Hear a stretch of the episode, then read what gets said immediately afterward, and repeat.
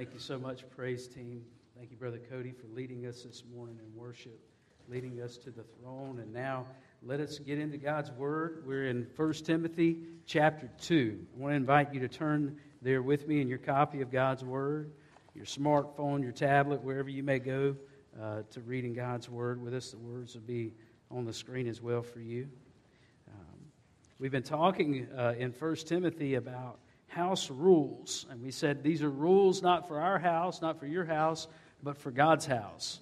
Rules for God's house. We talked about uh, last week the church's message and how we should keep the main thing the main thing. Today we're going to talk about the church's members the church's members. When you think about when Jesus went and overturned the tables, and uh, he, over, he overturned the tables of the money changers, and then he threw out the people that were selling pigeons and all of those things in the temple court, you remember what he said. He said, My house should be called a prayer, a house of prayer for the nations. My house shall be called a house of prayer for the nations. And we think about that. That's exactly what God wants for his house today. He wants this house to be a house of prayer for the nations.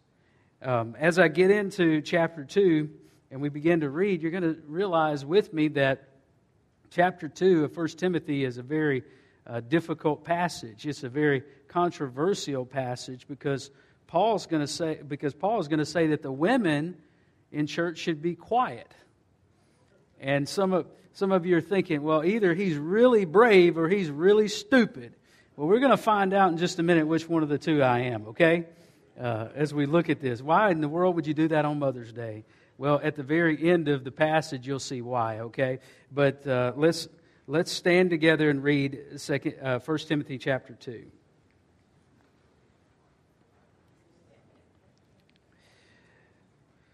Verse 1.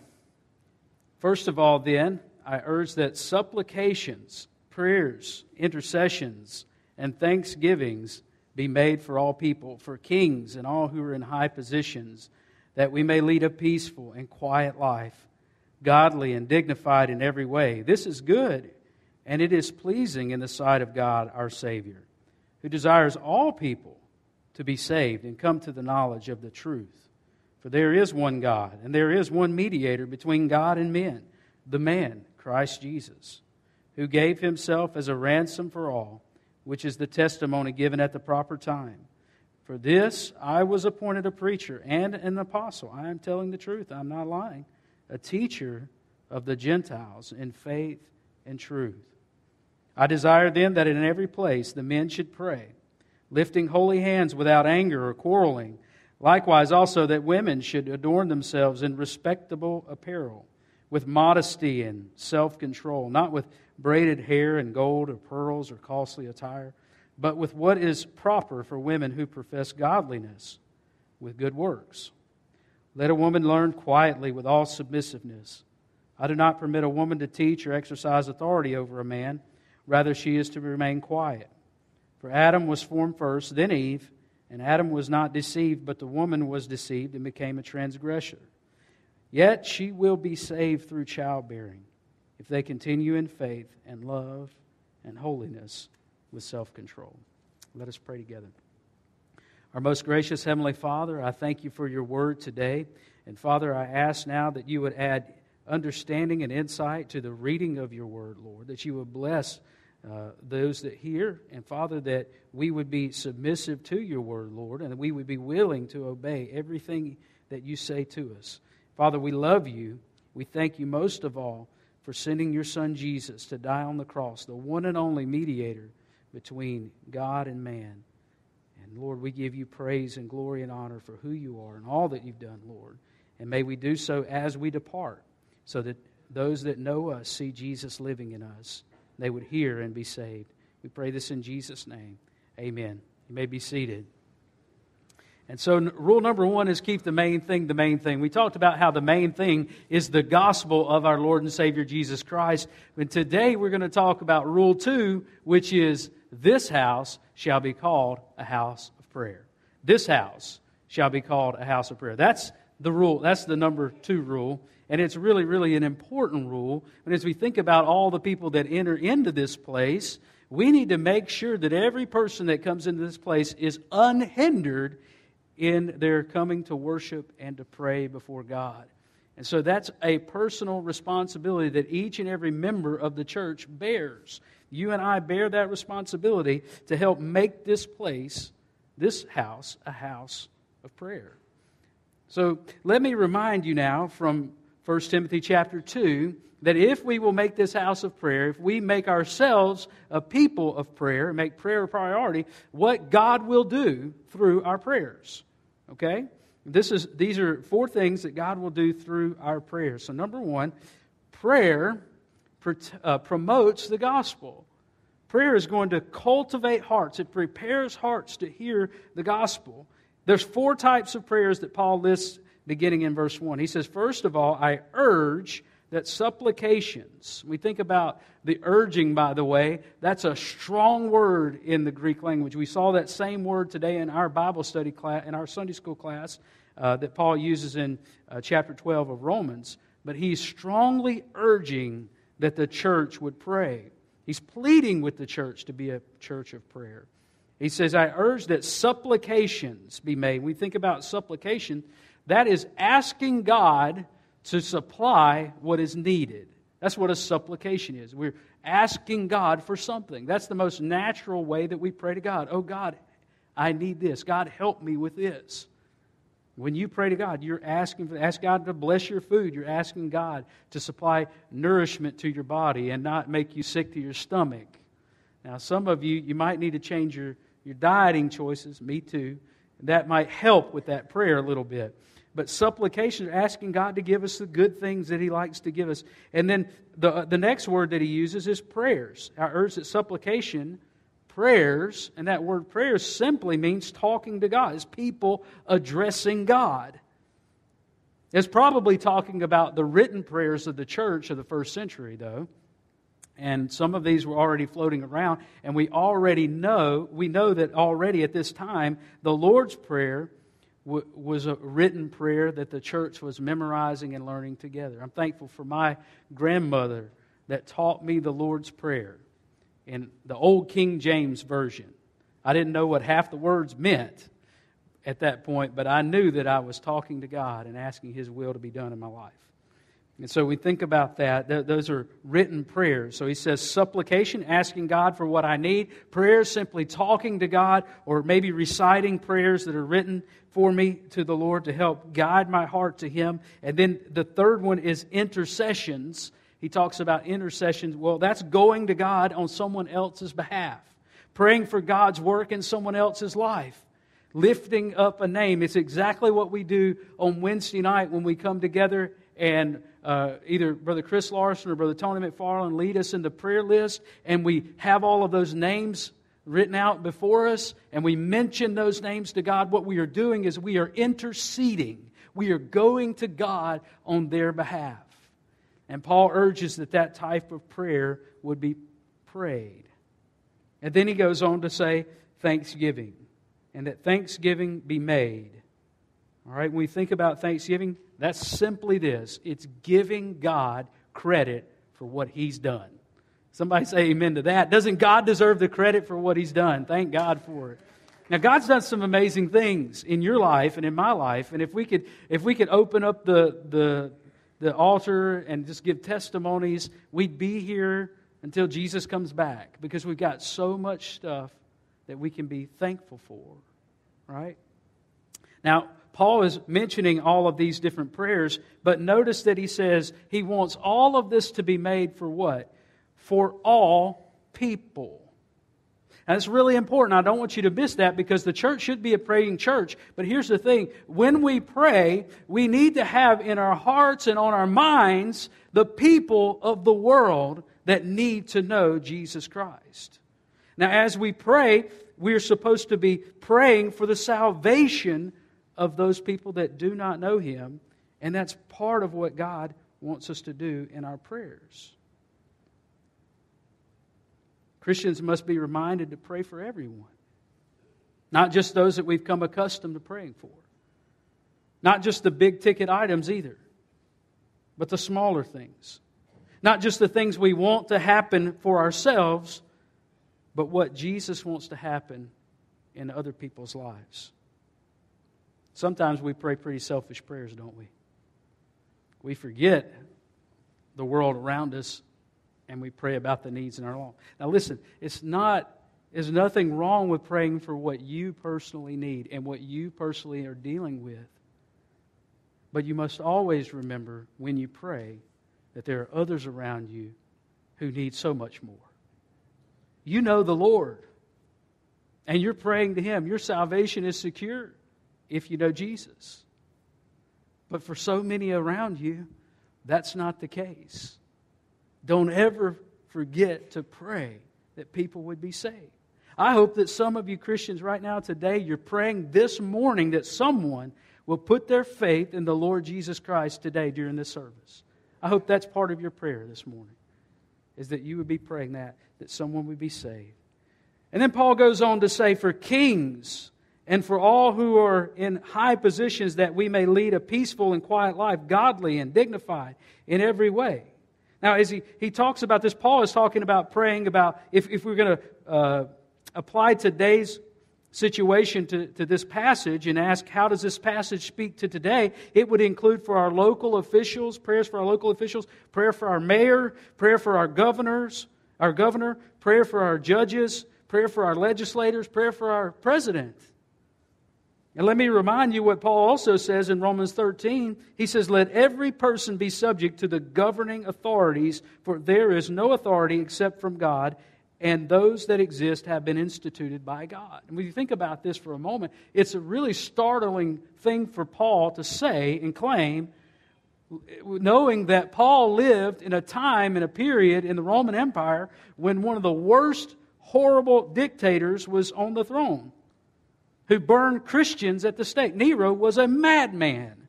And yet Paul said to pray and submit to Nero. How much more today would Paul say to us to pray for our leaders, whether we agree with them or not, whether they're on our side of the political fence or not, whether they are red, white, or blue, or whatever, we should be praying for our leaders. It's something that God calls us to do.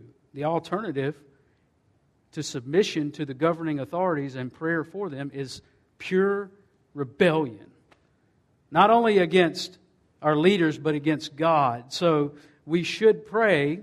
Why not pray that they would lead in a godly way?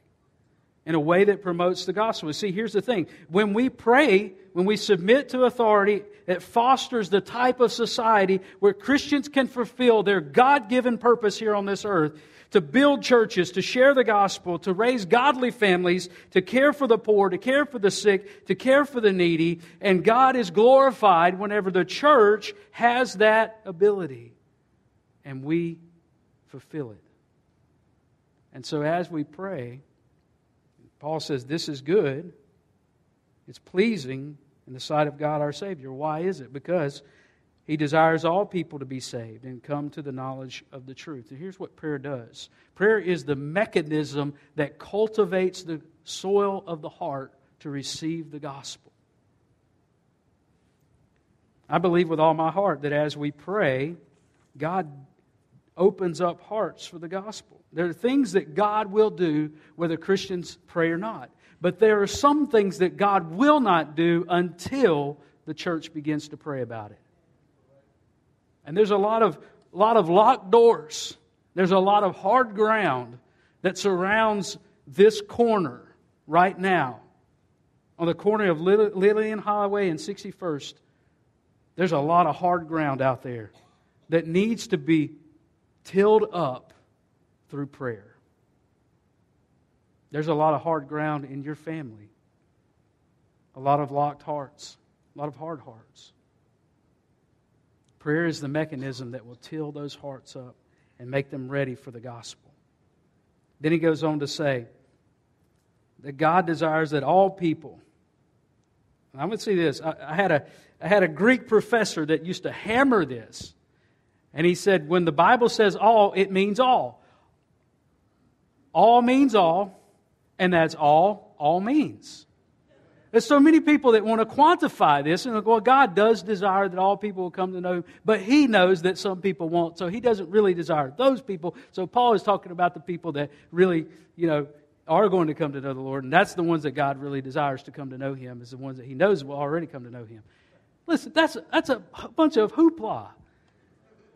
And I, I, I'm telling you, you take the Bible and you twist it and you contort it. You can make it say anything you want it to say. But listen, what the Bible says right here in 1 Timothy chapter 2 is it says that God desires, verse 4, all people to be saved and come to know, the, come to the knowledge of the truth. And see, the truth is that Jesus Christ lived a perfect, sinless life. Then he died on a Roman cross and then he was raised again on the third day to life, and he offers eternal life to any who believe in him. That's the truth. And what Paul says is that he desires that all men will come to that knowledge and trust Jesus and be saved. If that's on the heart of God, shouldn't it be on the heart of every Christian? Shouldn't it be on your heart and my heart? For my brothers and my sisters, for my aunts and my uncles, for the guy that cut me off, for the lady in line at Walmart at the checkout counter, for every person that I encounter. God desires all people. And so prayer, what it does is it promotes the gospel and it cultivates the gospel, cultivates the ground for the gospel. It prepares the human heart for the gospel. Prayer is the mightiest agent to advance God's work, what E.M. Bounds said. The mightiest agent. And I'm going to quote one of our own here. This is uh, Reverend Jim Simmons. Uh, you saw him up here playing the guitar just a moment ago. I asked him if I could quote him. He doesn't know what I'm about to quote, though. But there was one day that he said this. He said, Prayer is my answer to everything. And I absolutely love that. I wrote it down because I thought it was so profound. Prayer is my answer to everything. You've got struggles in your life, you have difficulty, you have hardship. Maybe things are going great, maybe things are wonderful. That's why Paul includes thanksgivings. If someone else in your life is struggling, they're going through something else. That's why Paul says intercession. Prayer is my answer for everything. William uh, Cowper said it this way, and his, his, name looks like Cowper, but this is how he says it. I think I have a slide with this on there, Miss Sue. I don't know if, if it showed up or not. I hope it did. Okay. He says, when we pray, uh, when we don't pray, we quit the fight. Prayer keeps the Christian's armor bright, and Satan trembles when he sees the weakest saint upon his knees. Why? Because prayer storms the gates of hell. Hell cannot prevail against our prayers. And when we pray before that gospel encounter, we are cultivating that ground and preparing that moment to share the gospel. But secondly, prayer not only does that, prayer also protects and preserves the unity of the church. It pr- protects unity. So we think about this for a minute. He, he mentions the men. Listen what he says in verse 8. He says, I desire then that in every place the men should pray lifting holy hands without anger or quarreling. There's a lot packed into that verse. And, it, and, and by the way, we're going to get to the women in just a minute. So, ladies, don't fall asleep on me. Hold on tight because we're going to get to you in just a moment. But he does talk about men. And this statement is directed toward men. And as I think about that, it, it makes, it makes me wonder, makes me uh, question why is Paul really pointing the finger at men and saying, Men, I desire for you to pray in all places lifting holy hands, and without anger or quarreling. you know, I, have seen I've seen women quibble and fight over things and unfriend each other on Facebook, and then the next week they're friends again, and it's all good. I've seen that happen in the church. But I have seen men, and maybe your experience is different, but this is just my personal experience. I've seen men get entrenched in their own opinion get bitter and angry and hold grudges for decades in their hearts against other men. Now, maybe, maybe women can do that too. We're all capable of the same sinfulness. But I think Paul is saying in the church, when men quarrel, get angry and quarrel with one another, it can absolutely erode the fabric of the church. And it will ruin the witness of the church whenever men fuss and fight about stupid things. And basically, it's my opinion over your opinion, which te- reminds us of last week's message about keeping the main thing the main thing. So this is all tied together. And the main thing is the gospel. And remind you of what he talks about. He says uh, about his charge. This is his charge uh, that every person, you, whoever you are, would live a life of, of love that issues out of faith. And as we think about that for you and me today, fighting and arguing over trivial matters is not only ungodly, it hurts the witness of the church. James says that a lack of prayer is at the root of every quarrel that we have. Let me, let me point you to that in, uh, James chapter 4, verse 1. What causes quarrels and what causes fights among you? Is it not this, that your passions are at war within you? He's saying that you have desires, the flesh has desires, and, and those desires are against the desires of the Spirit of God that's within you. And because of that inner war that's happening, now you allow that flesh to win for a minute. You desire and do not have, so you murder. You covet and cannot obtain, so you fight and quarrel. You do not have, listen to that part again, you do not have because you do not ask. So, what are they missing? Well, they're missing unity. They're missing love for one another. They're missing the things that they need because they haven't asked of God. They're missing the blessings because they haven't entreated God for the blessings. And then verse 3 you ask and do not receive because you ask wrongly to spend it on your own passion. So even when you do pray, you're praying selfish prayers. You're not praying the kind of prayers that Paul is outlining in 1 Timothy chapter 2. So these kinds of prayers, if we will pray these prayers for one another, it will bring unity in the church. I've often thought this and said this. You cannot stay angry with someone for whom you are praying. If, uh, if I'm praying for you, I can't be mad at you. Not long, at least. Because as soon as I pray that prayer, God's going to instantly change me. I find that out so often that whenever I pray for someone else who's bothering me, God changes me. And God will do that for you too if you'll pray. Hey, if I get on your nerves, I hope that you will pray for me. I hope you will. I need it. But prayer preserves unity. Ephesians 6 and 12, Paul says, For we do not wrestle against flesh and blood. See, you're not my enemy. I'm not your enemy. We're on the same team. We have the same purpose. The same love that went to the cross and died for me is the same love that God has for you. But we need to be reminded that we do have an enemy. And his mode of operation is divide and conquer. We do not wrestle against flesh and blood, but against the rulers, against the authorities, against the cosmic powers over this present darkness, against the spiritual forces of evil in the heavenly places.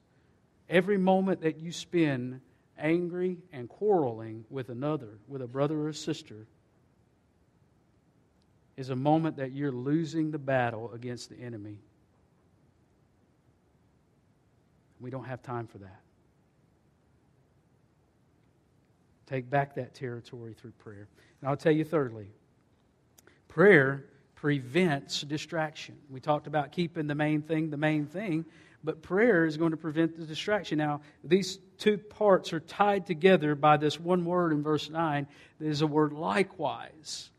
Likewise. In other words, what Paul is saying is everything that I've said up top to begin with, to talk about men praying and lifting holy hands and praying without anger and quarreling. Likewise, in other words, that same charge to the women as well. So everything that we've said to the men, now we can say that to the women because likewise. But if we keep, keep on, Paul continues and he adds more. Also, that women should adorn themselves in respectable apparel with modesty and self control, not with braided hair and gold or pearls or costly attire. When we think about that, apparently, what scholars tell us is that some women in the church of Ephesus were of great financial means, and others were not. So there was some disparity in the church financially. And so rather than some of these women of more financial means helping out those of lesser financial means by giving, they flaunted their wealth and they played dress up whenever it was time to go to church. Paul tells them women should adorn, adorn themselves with respectable apparel. Well, what does that mean? Well, he tells us with modesty and self control. Modesty and self control. Now, without getting too deep into this, apparently some of that apparel was provocative. And it was leading men to not think about Jesus on Sunday morning. And then he goes on to say, not with braided hair, gold, pearl, or with costly attire. So with modesty and self control, but not with braided hair, gold, and pearls or costly attire. Now, what does that mean? Does that mean that women can't braid their hair? No, that's not what he means by that. It doesn't mean that they can't wear gold or pearls. What it means is that when you do that, let it be done in a way that simply is modest. And it's not over the top. And it's not attempting to get attention. And then verse 10 but with what is proper for women who profess godliness. And then he goes on to say this last thing that really should adorn a woman more than her outward appearance. What should adorn a woman is what's on the inside and that which flows out of her, which is good works. So let that adorn her. Let that adorn the, the women. And, listen, I, I, know that it, every single one of you ladies want to look nice on Sunday morning. I, I understand that that's true. And men, whenever she asks you how, you how she looks on Sunday morning, you need to say whether, whether, listen, guys, if you don't think it, you need to change your heart. But whether you think it or not, you better say, You look beautiful. You look absolutely wonderful. You need to say it. And she needs to hear it. And by the way, ladies, I've seen, seen you all this morning, and you look lovely. You do. You all do. Yeah, you do. But that's not the point. That's not the point. Here's a way to, here's a way to think about this, okay? And I want this to get seated in your heart, okay? If people are looking at you when they come to church, they're not looking at Jesus. And so when Paul says, likewise, women, be prayerful, be quiet. And I'm not going to dig into all of that, but simply what that means is to be quiet and submissive and, and not holding the position of teaching in the church. And what most scholars say is that that's talking about the position of the elder pastor in the church who stands up before everyone else and teaches. And, that's, that, and that person has authority as they share. And what Paul is saying is that women shouldn't need to be looked at. You shouldn't need to be looked at. And that we point, we all point others to Jesus in everything that we do. And so if we think about it that way, we can also say to the men, hey, men, don't come to church peacocking. You know, you know okay, maybe I don't know what that word means. Dressing up to the nines, trying to get people to look at you, getting attention from other people. And there's men that, that try to do that in church too. So that's not, that's not who we should be. That's not what we should do. Instead, we should be live with modesty and self-control, live uh, in a way that is proper and profess godliness and show good works. and let that adorn us. Now he goes on to say, let, let a woman uh, learn quietly with all submissiveness. I do not permit a woman to teach or exercise authority over a man, rather, she is to remain quiet. That's talking about a teachable spirit. It's not saying that a woman can't talk in church or that she can't teach in church, but it's about the position of authority over a man. And then he goes on to say why. Okay, so here is the answer of why. He says, For Adam was formed first, then Eve. Okay, so we think about that. So that's the, the position uh, of that first position of the man. And in that position, God did something with Adam. He gave Adam his word. Now, do you remember the word in Genesis? What God told Adam was, of any of the trees of the garden you may eat. Right? Do you remember that? But of the tree of the knowledge of good and evil you shall not eat. Now, if you, if you go back and you study the Old Testament, you look in the book of Genesis, Eve wasn't around whenever God gave that instruction. Was she? No, not yet. So God gave his word first to Adam. And so, therefore, he gave that responsibility of communicating his word to Eve. Okay? So we get that. So Adam came first, then Eve. And then verse 14 And Adam was not deceived, but the woman was deceived and became a transgressor. She went outside of the boundary.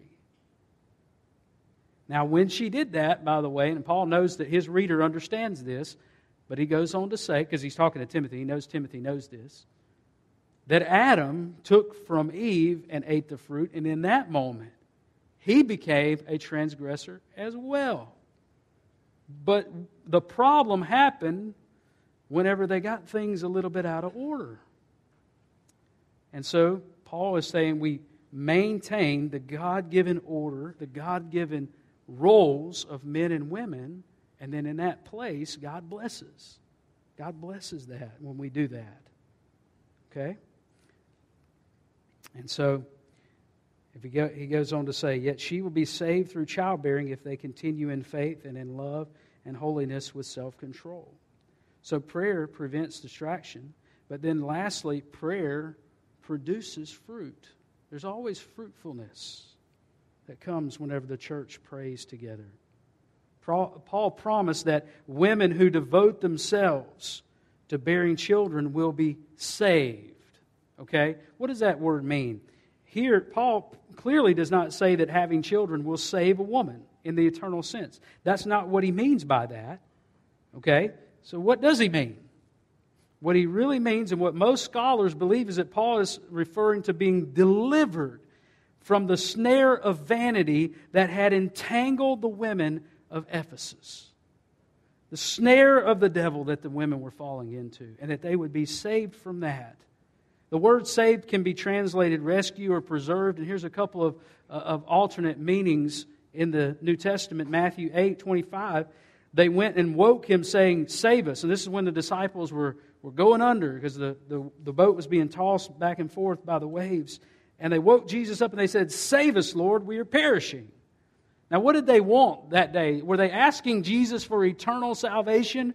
Or were they saying, Jesus, don't let us drown? They were saying, don't let us drown. Okay, another example, Matthew chapter 9. For uh, the woman with the issue of blood said to herself, If I only touch his garment, I will be made well. That made well, that's the same word. Okay? So is she asking for eternal salvation in that moment, or is she asking for her issue of blood to be healed? She's asking for healing. So the word can mean that as well. Matthew 27, 39 through 40. And those who passed by derided Jesus, saying, uh, wagging their heads, saying, You who would destroy the temple and rebuild it in three days, save yourself. For if you are the Son of God, come down from the cross. Were they talking about Jesus' eternal salvation, or were they talking about getting himself down off the cross. All right? And then also Paul uses the same word again, 2 Timothy 4:18, the Lord will rescue me from every evil deed That same word, rescue, there is the same word that's used. It's sozo. And bring me safely into his heavenly kingdom to be. Uh, to him be the glory forever and ever. Amen. So we see from these four examples that the word can be used to mean something other than eternal salvation. And what Paul is promising the women is that if they focus on their God given role of bearing and raising children, then God will bless that. And He will save them from conforming to the culture around them. They, they will be godly kind of women. The result of faithfulness is fruitfulness. I am so thankful for the women in my life who were faithful to share the gospel with me and lead me. I think about my grandmother. I mentioned her already. I remember every night that we would stay at her house, we'd climb up in that big king size bed because my grandfather would be on the road. He'd be off, he's a trucker, and he was driving truck on the road. And we'd climb up in the bed and we do open windows. We do that devotion. And we'd read the Bible together, and then we'd say the Lord's Prayer together. We did that every time we stayed at my grandmother's house. I remember that. It's imprinted on my life. But I also remember my mother, who lived out the example of love and devotion to her family and service. And I'm so thankful for that. And now I see the same thing in my wife with my children, loving them and serving her family and being an excellent example of a wife and a mother. And in so many of you, I see the same example, ladies. This is what Paul is referring to. This is the kind of people that Paul has called you to be, the kind of ladies that God has called you to be. And you don't have to be a mother biologically. I want you to hear me now because I know Mother's Day can be a sensitive time for some people because they want to have children and have not had children, or they've lost their children. I know that that's a sensitive subject. And Paul is not saying that by physically giving birth you're going to have salvation. That's not what Paul is saying. But what Paul is saying is if you take your God given role to nurture and care for children, then God will bless that. You can love, if you don't have children of your own, you can love the parents and the children of the children around you. You can love those children. You can support mothers and pray for godly offspring. You can teach and serve and show up. Whenever we have something going on for children, show up and love those children. And God will absolutely bless that. He will use you in a mighty way. John 14 and verse 14. This is the promise of Jesus. If you ask me anything in my name, I will do it. You notice, he doesn't qualify or quantify the anything. He does say that it needs to be in his name. And what that means is according to his will. If you will do that, then he will bless and he will give. Paul said in Ephesians 3 20 through 21. Now to him who is able to do far more abundantly than all we ask or think, according to the power at work within us. To him be glory in the church and in Christ Jesus throughout all generations, forever and ever. Amen. He's able to do more than we ask or think. That's why this house must be a house of prayer. That's why you need to be a man or a woman of prayer.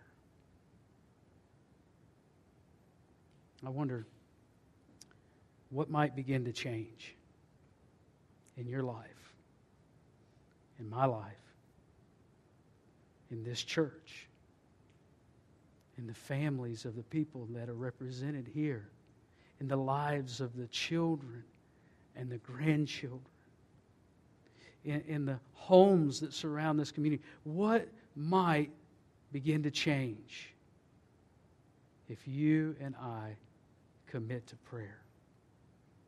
commit to being the people of prayer that God has called us to be.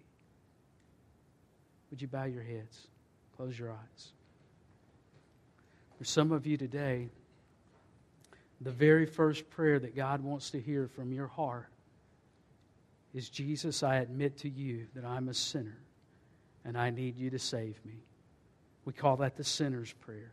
And that's the prayer that some of you need to pray today. That's the very first prayer that Jesus will hear from you. If you'll pray that prayer today, He will save you. Others of you, you know Jesus, and you need to be praying right now.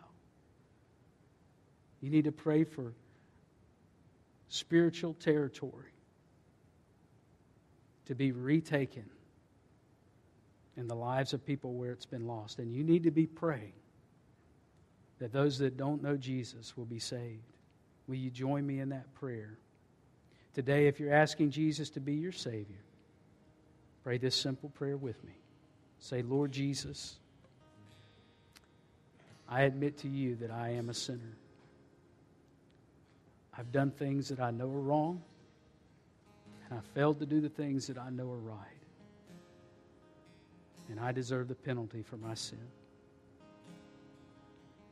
But Jesus, I believe that you died on the cross for my sin, even though you had never sinned. You paid my debt, and I owe everything to you. I ask you to forgive me. Come into my heart. I give you my life. I'll spend the rest of my life loving you and serving you. Give me a home in heaven so that I may be with you forever. I ask this in your name. Amen. Would you stand with me? If you prayed that prayer this morning and you meant that with all your heart, the Lord Jesus has heard that prayer. And He will do it. He promised to do it. This is His will that you will be saved. He loves you. And He promises that He will save you if you pray that prayer and you mean it with all your heart. Now, today, if you've prayed it, you meant it with all your heart, and Jesus has saved you, let us know so we can celebrate with you, so that we can continue to encourage you. We got resources for you. We want to get you plugged in so that you can grow in your faith. Today, if you're looking for a church home and you know and God has put it on your heart that Myrtle Grove Baptist Church is the place for you to serve alongside the saints and be encouraged and worship alongside us, you come. This is your invitation. If you need prayer, our prayer counselors are coming, and so you come and you voice your prayer to the Lord along with us.